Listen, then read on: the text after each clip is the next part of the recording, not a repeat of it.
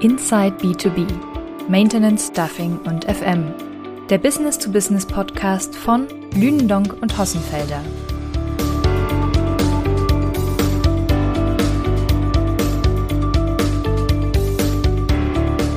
Hallo und herzlich willkommen zu unserer neuen Podcast-Folge. Heute zum Thema, das schon sehr lange erwartet wurde. Unsere neue Dünendonk-Liste zum Zeitarbeitsmarkt in Deutschland ist erschienen. Thomas, was gibt's da schon für News? Was kannst du berichten? Ja, traditionell ist ja das Ranking zum Zeitarbeitsmarkt das erste, das wir im Jahr veröffentlichen. Und wie du schon sagst, ähm, in den letzten Wochen sind doch die Anfragen stetig angestiegen, wann denn das neue Ranking kommt. Ähm, ich glaube, um die Spannung ein bisschen aufrechtzuerhalten, mit unterschiedlicher Erwartungshaltung. Die Wirtschaft ist unsicher. Die Bundesagentur hat äh, veröffentlicht, dass die Anzahl der Zeitarbeitnehmerinnen und Zeitarbeitnehmer mit rund 700.000 weit von dem Hoch von fast 1,1 Millionen entfernt ist.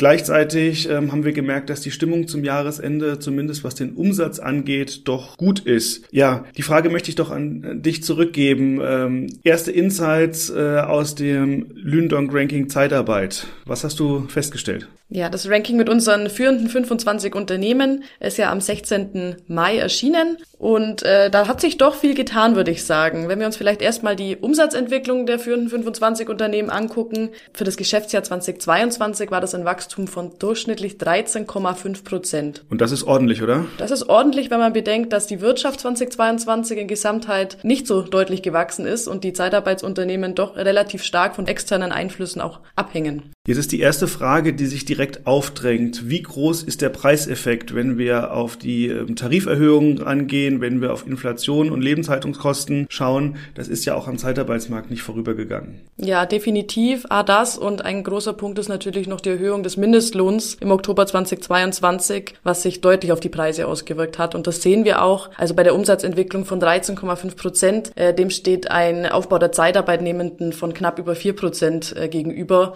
Und das zeigt einfach, wie, wie der Lohneffekt sich da auch breit macht. Stichwort ähm, Aufbau der Zeitarbeitnehmenden. Ich hatte es ja am Anfang schon kurz angewähnt. Die Bundesagentur spricht von 700.000 äh, Zeitarbeitnehmenden. Wie ist denn das zu erklären, dass die führenden Unternehmen Personal aufbauen? Und ähm, wo stehen wir denn im Vergleich zur Vor-Corona-Zeit? Ich glaube, dass ähm, unter diesen Irrungen und Wirrungen der letzten Jahre äh, ist das ein ganz wichtiger Punkt. Ja, ich hatte es schon gesagt. Also im Vergleich zu 2021 ähm, haben die Top 25 rund 4% mehr Zeitarbeitnehmende. Das sind in Summe zwei, rund 213.000. Und was war es denn vor Corona? Vor Corona, also müssen wir schon fast auf das Jahr 2019 schauen. Da waren es bei der Top 25 200, also etwas mehr als 220.000, also knapp schon 230.000. Deutlich mehr. Das heißt, wir sind nach Zeitarbeitnehmenden noch unter dem Niveau ja, deutlich unter dem Niveau. Und äh, genau das spiegelt ja auch äh, die Zahlen der Bundesagentur für Arbeit wieder. Das Niveau von damals, dieses Hoch, das ist lange nicht erreicht.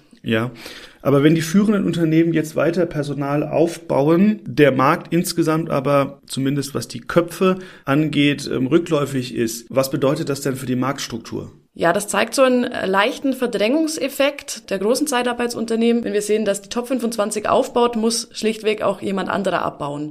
Ja, dann lass uns doch mal ins äh, Ranking reinschauen, denn Verdrängungseffekt kann ja organisch passieren. Unternehmen geben auf oder reduzieren ihre Anzahl der Zeitarbeitnehmenden, die von anderen übernommen werden. Ähm, was hast du denn im Markt gesehen? Stichwort Verdrängungseffekt. Ist das eher organisch? Wie sieht's mit äh, Übernahmen aus? Ist die lang kolportierte und bisher nie eingetretene Konsolidierung des Zeitarbeitsmarkts denn nun voll am Laufen? Also von einer volllaufenden Konsolidierung kann man immer noch nicht sprechen, aber wie ich finde, schon eine leichte Tendenz zur Konsolidierung. Das zeigt sich zum Teil schon in unserer Lündongliste 2023, aber ich glaube, für nächstes Jahr lässt sich da auch schon wieder einiges erwarten, weil gerade im Umfeld der großen Unternehmen gab es ja auch 2023 schon viele Übernahmen, die angekündigt wurden. Stichwort Runtime und Synergie oder auch Plus und House of HR. Also das sind Themen, die zeigen sich dann erst nächstes Jahr in der Liste. Und was hast du denn für 2022, also jetzt mit äh, Wirkung auf das Ranking gesehen? Natürlich hat sich auch im Ranking 2022 viel getan in Bezug auf Übernahmen, zum Beispiel die Übernahme von AK durch Adeco oder auch die Übernahme von Solcom, dem IT-Dienstleister, ähm, durch House of HR. Das sind jetzt nur mal zwei Beispiele. Es gab noch deutlich mehr und das zeigt sich auch im Ranking. Wenn wir vielleicht kurz draufschauen, unsere Top 3 im Vergleich zum Vorjahr konstant geblieben. Marktführer weiterhin Randstadt hat inzwischen auch wieder die 2 Milliarden Euro Grenze geknackt. Wann war das denn das letzte Mal? Weil Randstadt war ja schon mal bei zwei Milliarden Euro, oder? Ja, korrekt. Das war vor Corona im Jahr 2019.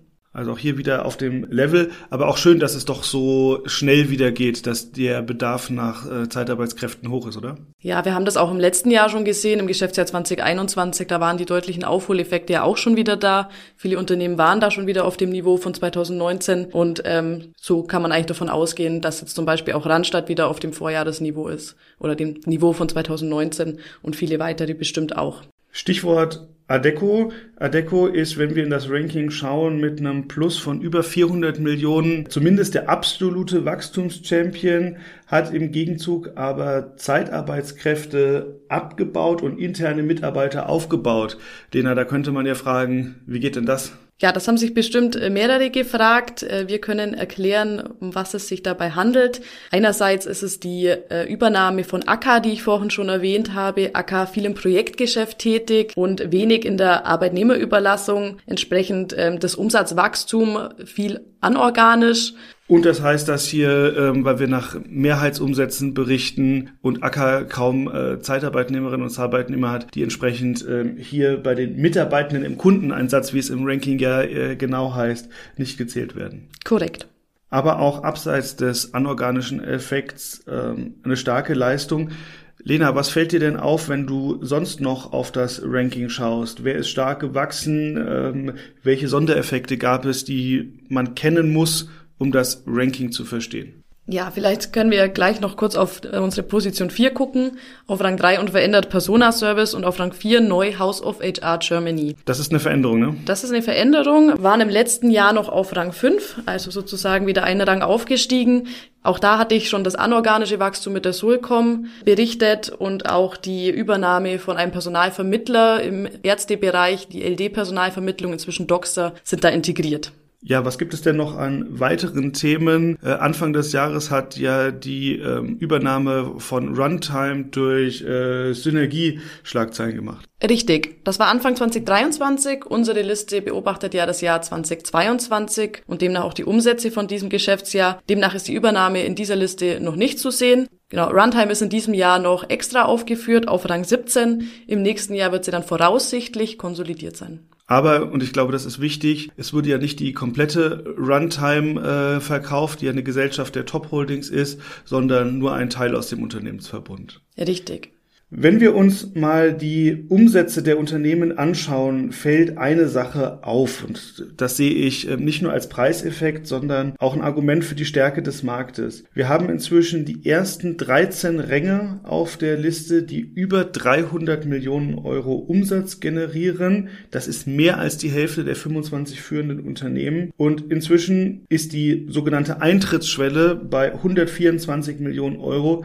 Das heißt, die Personaldienstleister werden werden immer größer. Und wenn man sich anschaut, wie die sich in den letzten Jahren entwickelt, dann ziehen sich da mehrere Linien durch. Eine ist, dass die Unternehmen sich breiter aufstellen, was die Anzahl der Segmente sie, sie abdecken, aber auch die Leistungen. Denn wenn wir ein bisschen Deep Dive in die Zahlen machen, sehen wir, dass das Thema Personalvermittlung vor ein paar Jahren noch ein Nischenthema, dem sich nur ausgewählte Unternehmen gewidmet haben, inzwischen in der Breite im Markt angekommen ist. Und das haben wir uns ja auch in einer separaten Studie angeschaut und mal gesehen, wie verbreitet das eigentlich ist. Und wenn wir uns dann noch andere Unternehmen anschauen, ähm, neben äh, Persona Service, über die du schon gesprochen hattest, die äh, kurz vor den 800 Millionen Euro Umsatz sind, ähm, haben wir eine Dekra Arbeit mit inzwischen 465 Millionen Euro Umsatz auch deutlich gewachsen. Hayes liegt mit 393 Millionen Euro inzwischen auf Rang 8 und auch knapp vor der 400 Millionen Euro Schwelle. Wir haben äh, Horizon aus Augsburg mit 332,7 Millionen Euro. Wir haben Unternehmen wie ähm, Amadeus Fire, die ja inzwischen nur noch den Arbeitnehmerüberlassungsumsatz berichten. Da haben wir im letzten Jahr die Listensystematik umgestellt, weil der Umsatz mit Aus- und Weiterbildung ähm, einen größeren Anteil eingenommen hat. Wir haben Unternehmen wie die PEAC Holding aus Duisburg, ähm, die auch nur mit Arbeitnehmerüberlassung drin ist, von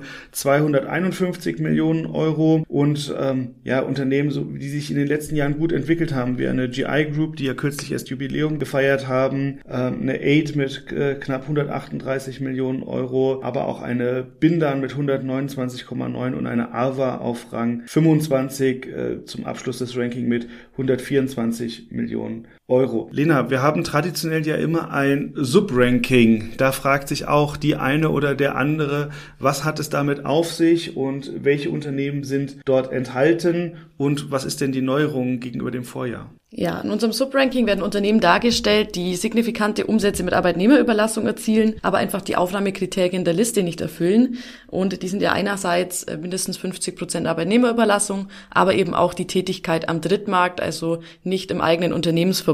Ähm, das heißt, Unternehmen wie Autovision, die ja zum VW-Konzern gehören, oder auch die Bezeitarbeit, ähm, stehen da schon seit einigen Jahren drauf, weil sie im eigenen Unternehmensverbund tätig sind. Neu zugekommen sind Spezialisten, ähm, unter anderem anderem Doktari, Felten und auch Parkouramed, die sich wirklich auf das Segment Pflege und äh, Gesundheit spezialisiert haben und dementsprechend in einem bisschen anderen Markt tätig sind als unsere anderen 25 Unternehmen. Das Segment äh, Zeitarbeit, Personaldienstleistung im Gesundheitsbereich äh, ist ja ein nicht ganz neues und äh, in den letzten Jahren unter dem ähm, intensiven Blick der äh, breiten Öffentlichkeit. Jetzt hast du über konkrete Unternehmen gesprochen, die gerade übernommene Plus äh, ist ja auch hier äh, stark unterwegs gewesen.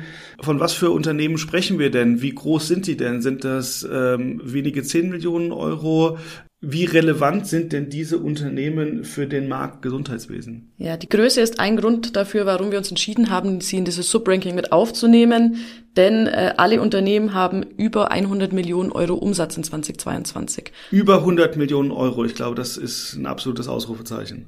Ja, definitiv. Und wenn sie die Listenkriterien erfüllen würden, weil sie nicht reine Spezialisten äh, wären, dann wären sie auch im originären Ranking enthalten, oder? Korrekt. So viel, glaube ich, zum äh, mal zum ersten Überblick des Rankings. Ähm, Lena, wenn du dir jetzt das Ranking noch mal ganz allgemein anschaust, ähm, welche Themen bewegen denn den Markt? Welche Sonderthemen ähm, schaust du dir in diesem Jahr in der Studie genau an äh, und warum sind die für dich relevant? Ja, unterschiedliche Themen. Ähm, wir werden in der Studie, die voraussichtlich Ende Juni 2023 erscheinen wird, eben auch wieder ein Sonderthema haben, das du, Thomas, gerade schon erwähnt hast. Wir wollen uns ein bisschen die Marktdynamik angucken. Wie verändert sich der Markt? Vor allem vor dem Hintergrund von zwei Themen. A, Übernahmen und B, äh, auch die Tätigkeiten im Ausland. Also Markteintritt in, ins Ausland oder auch den Markteintritt von ausländischen Unternehmen in den deutschen Markt. Das werden wir genauer analysieren. Das finde ich spannend, denn darüber äh, wurde in den letzten Jahren ja immer schon mal wieder gesprochen. Ähm, aber so eine richtige Übersicht gibt es darüber nicht, bisher nicht, oder? Richtig, genau. Viele sprechen darüber und uns interessiert einfach mal, wie wird das denn tatsächlich ähm, von den Unternehmen wahrgenommen? Und da bin ich auch schon sehr gespannt auf die Ergebnisse. Ansonsten werden wir natürlich auch wieder auf das Thema Personalvermittlung eingehen. Ähm, Thomas hat es vorhin schon erwähnt, der, der Umsatzanteil ist wieder im Vergleich zum Vorjahr leicht angestiegen. Und auch das Thema Silverworker, das heißt ähm, Personen, äh, weiter genau, zu beschäftigen. Genau, Silverworker, ich glaube, das müssen wir dem einen oder der anderen noch äh, kurz erläutern, was wir darunter verstehen. Ja, korrekt. Also es sind im Endeffekt Personen, die eigentlich im Rentenalter wären, die aber trotzdem noch weiter beschäftigt werden. Das ist eine Möglichkeit, ähm, beziehungsweise eine Erweiterung des Leistungsspektrums von Unternehmen, um auch etwas dem Fachkräftemangel entgegenwirken zu können. Das hört sich nach einer absoluten Nische an, Lena, oder?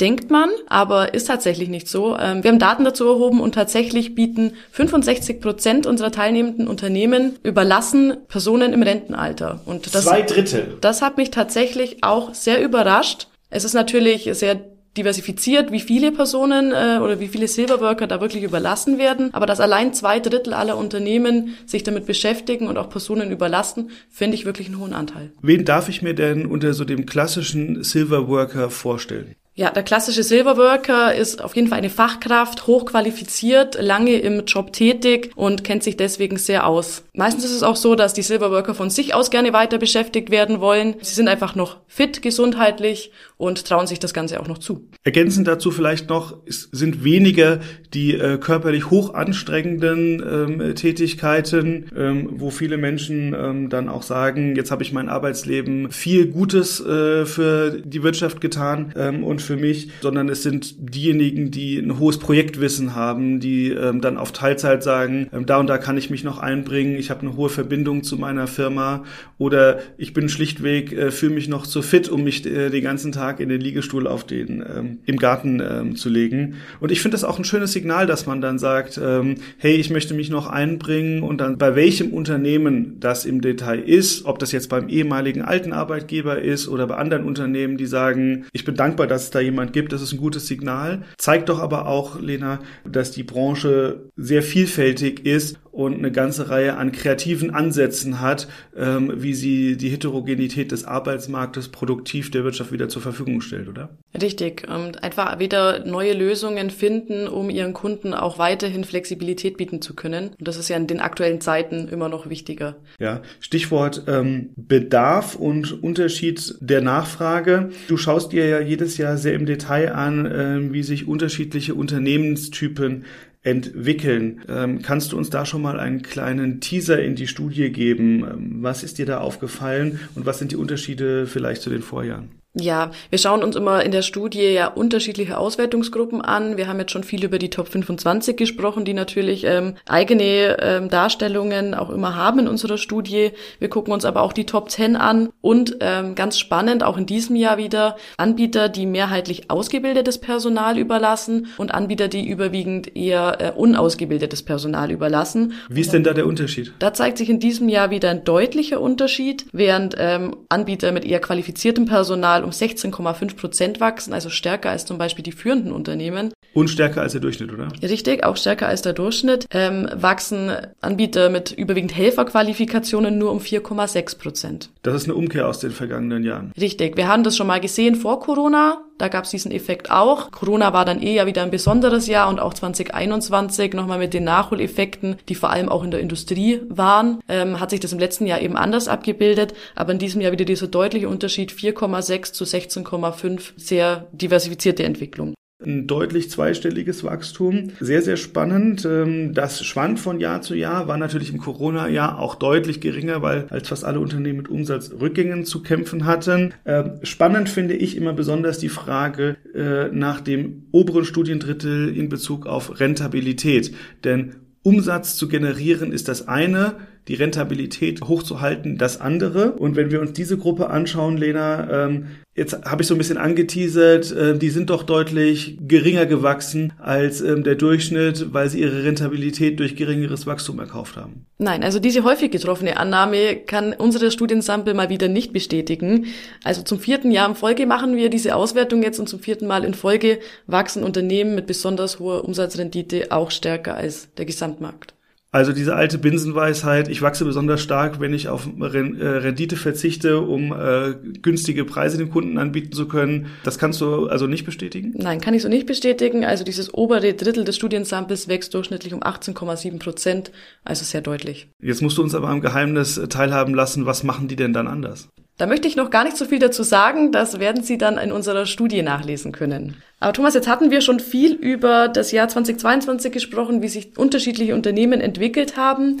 Unsere Studie guckt ja immer in den Rückspiegel. Jetzt haben wir schon wieder bald Mitte 2023. Wir haben ja auch mit unserem Konjunkturindex Zeitarbeit aktuelle Zahlen erhoben. Ja, richtig. Das Thema Konjunkturindex äh, finde ich persönlich ganz besonders spannend, denn es ist eine Ergänzung zur Lünendonk-Studie. Ähm, die Unternehmen werden nicht gebeten, äh, 50 detaillierte Fragen auszufüllen, die die Lünendonk-Studie zu dem Mehrwert machen, die sie sind, sondern es geht um ähm, Einschätzung zur aktuellen Performance. Das heißt, wir schauen uns immer das abgelaufene Quartal an und wir bitten um die Prognose des nächsten Jahres, um ganz aktuell viermal im Jahr äh, ein Update Update liefern zu können, weil der Markt natürlich in Quartalen rechnet. Und diese Zahlen gibt es nicht, denn nur ganz wenige Unternehmen veröffentlichen das. Und so bekommen wir äh, über die Marktbeobachtung und das ich sage es jetzt mal, belastbare Bauchgefühl hinaus, ähm, harte Zahlen, Daten und Fakten. Lena, bevor ich jetzt in die Details der Stimmung im Markt mit Zahlen, Daten und Fakten einsteige, wie viele Unternehmen haben denn an der Erstauflage des Konjunkturindexes teilgenommen und ähm, wann haben wir die Befragung durchgeführt?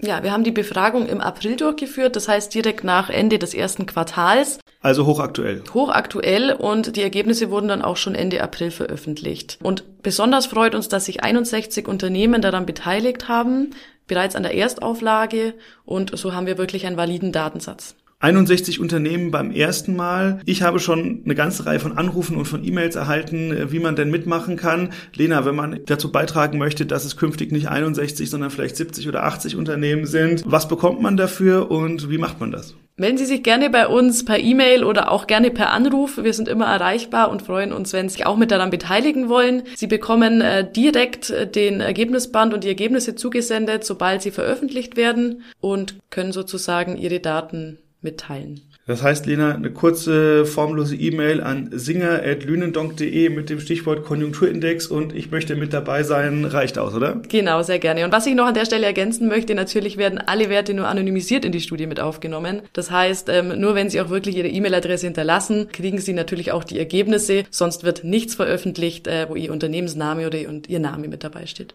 Und es gibt auch nicht viermal im Jahr eine Lünendonk-Liste, wo die Quartalszahlen stehen, oder? Nein.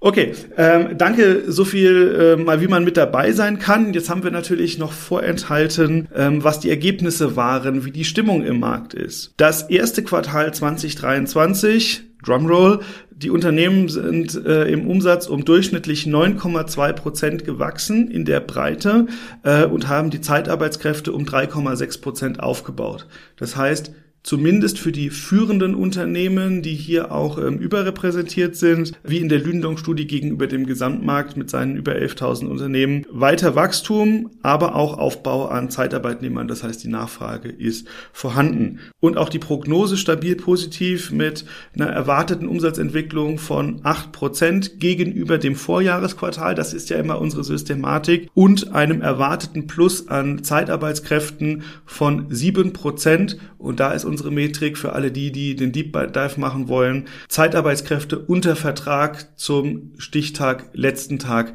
des Quartals. Im ersten Quartal also der 31.